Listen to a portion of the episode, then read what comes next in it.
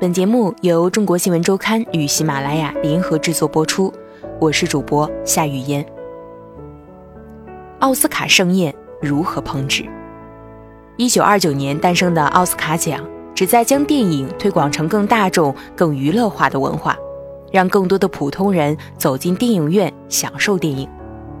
而随着好莱坞商业运作的成功，电影业也逐渐将奥斯卡捧上了神坛。本刊记者苏杰。美国洛杉矶时间二月二十八日晚上，第八十八届奥斯卡颁奖典礼刚结束，世界各地的媒体聚集在采访室内，等待着当晚主角们的出现。九点三十分左右，莱昂纳多·迪卡普里奥从采访室左面推门进来，一身黑色礼服，系着黑色领结，手里的奥斯卡小金人格外耀眼。走在他旁边的是一手把他送上奥斯卡领奖台的《荒野猎人》导演亚历桑德罗·冈萨雷斯·伊纳里多。伊纳里多本人也凭借该片梅开二度，连续第二年获得奥斯卡最佳导演奖。作为当晚的大赢家，二人有说有笑地走上了采访台。当初次提名就获得奥斯卡最佳女主角奖的年轻女演员。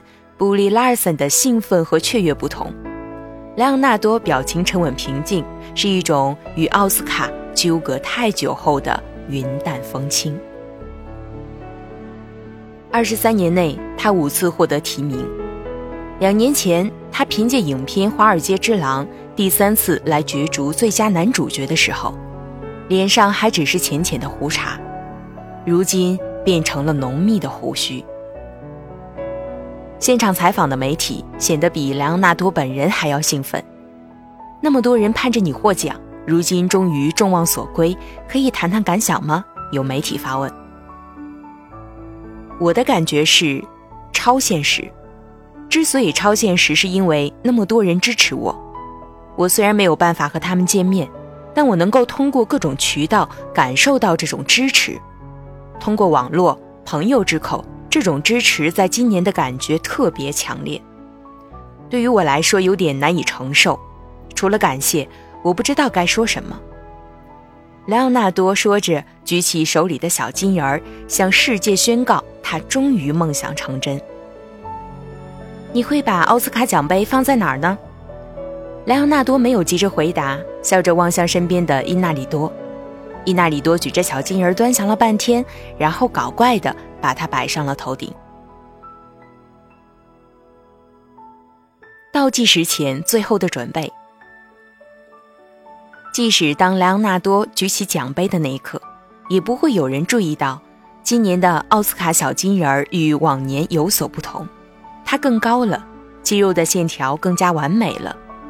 如果再仔细观察，会发现小金人的发际线和下巴的形状也做了调整。几个月前，纽约市的两家设计公司接到任务，开始了对小金人的改造。今年的主题是复古，我们试图让小金人的风格看起来更像1929年他诞生时候的样子。设计公司的负责人伊萨克表示：“我们今年采用了青铜的材质，它会稍微重一些，但是我们会调整中空的尺度，保证奖杯的重量仍然是8.5磅。”经过三个月的设计，新的小金人奖杯终于走上了生产线，并在奥斯卡颁奖典礼开始的前几周抵达洛杉矶。时间很紧，但是我们仍然要保证奥斯卡的品质，伊萨克说。时间紧，任务重，似乎是每个奥斯卡活动组织参与者的感受。这是米尔亚菲尔连续第五年参与奥斯卡筹备了。从去年十二月开始，米尔亚就和公司同事进驻了比佛利山庄，进入奥斯卡颁奖典礼的倒计时准备工作中。作为这次颁奖礼的媒体联络官，米尔亚要负责协调来自全球各地记者的采访安排和联络。从开放媒体采访申请后，我们共接到了全球超过三千家的媒体申请。米尔亚向中国新闻周刊介绍。我们每天睁开眼的第一件事情是收发邮件，睡觉前的最后一件事情还是收发邮件。二月二十八日早上不到九点，米尔亚和其他奥斯卡的工作人员已经就位。九点过后，好莱坞大道周边的道路逐渐被警方封锁，车辆禁止通行。而在几个主要的通道，警方也设置了机场式的安检站。下午两点，红毯走秀开始前。奥斯卡的安保人员对杜比剧院及附近进行了清楼和排查工作，以排除隐藏炸弹的可能性。与往年相比，今年安保形势更加严峻。除了例行会在奥斯卡颁奖礼的剧院外出现的游行示威者外，恐怖袭击也是主办方的担忧之一。而作为今年奥斯卡的惊喜之一，美国副总统拜登会亮相颁奖礼。并介绍表演嘉宾 Lady Gaga 出场。奥斯卡的安保能力面临更大考验。我们在任何你看得到的、看不到的地方都安排了警力，一切为确保活动顺利进行。奥斯卡现场的安保人员弗里斯特对中国新闻周刊表示。与此同时。另一群人也是忙得不可开交，厨师沃尔夫甘·帕克忙于为奥斯卡颁奖典礼后的晚宴做最后的准备。今年的菜单上有缅因龙虾、亚特兰大大眼金枪鱼、黑松露鸡肉派以及各种时令风味和创意甜点。这是沃尔夫甘连续第二十二年担任奥斯卡晚宴的厨师了，他觉得自己很幸运。你要知道。每年要为超过两千个客人提供晚餐，这是多么了不起的事情！他一边说着，一边展示着雕成奥斯卡小金人形状的甜点。这些小金人，人们爱死他们了。决定信封里名字的人。晚上五点半，杜比剧院灯光亮起，嘉宾们陆续结束红毯走秀和采访，剧院的席位渐次坐满。音乐响起，颁奖礼开始了。第一个奖项是最佳原创剧本奖，颁奖嘉宾查理兹·塞隆晃动着手里的金色信封，红色的绸带封在信封口。获奖的会是谁呢？这个信封是几天前从洛杉矶市郊威尼斯街的一个作坊里运来的，戴着白手套的工作人员把它塑封、折叠。贴上标签，再写上字。经过三至四道工序的检查，七十二个信封连同三百六十三张卡片，一起被装箱运往奥斯卡筹备委员会。这些信封会被放在不被外界所知的地方，直到奥斯卡颁奖礼当天才会与外界见面。整个的制作过程基本都是手工完成，虽然原材料是从德国进口的。但我们仍然称得上是好莱坞制作。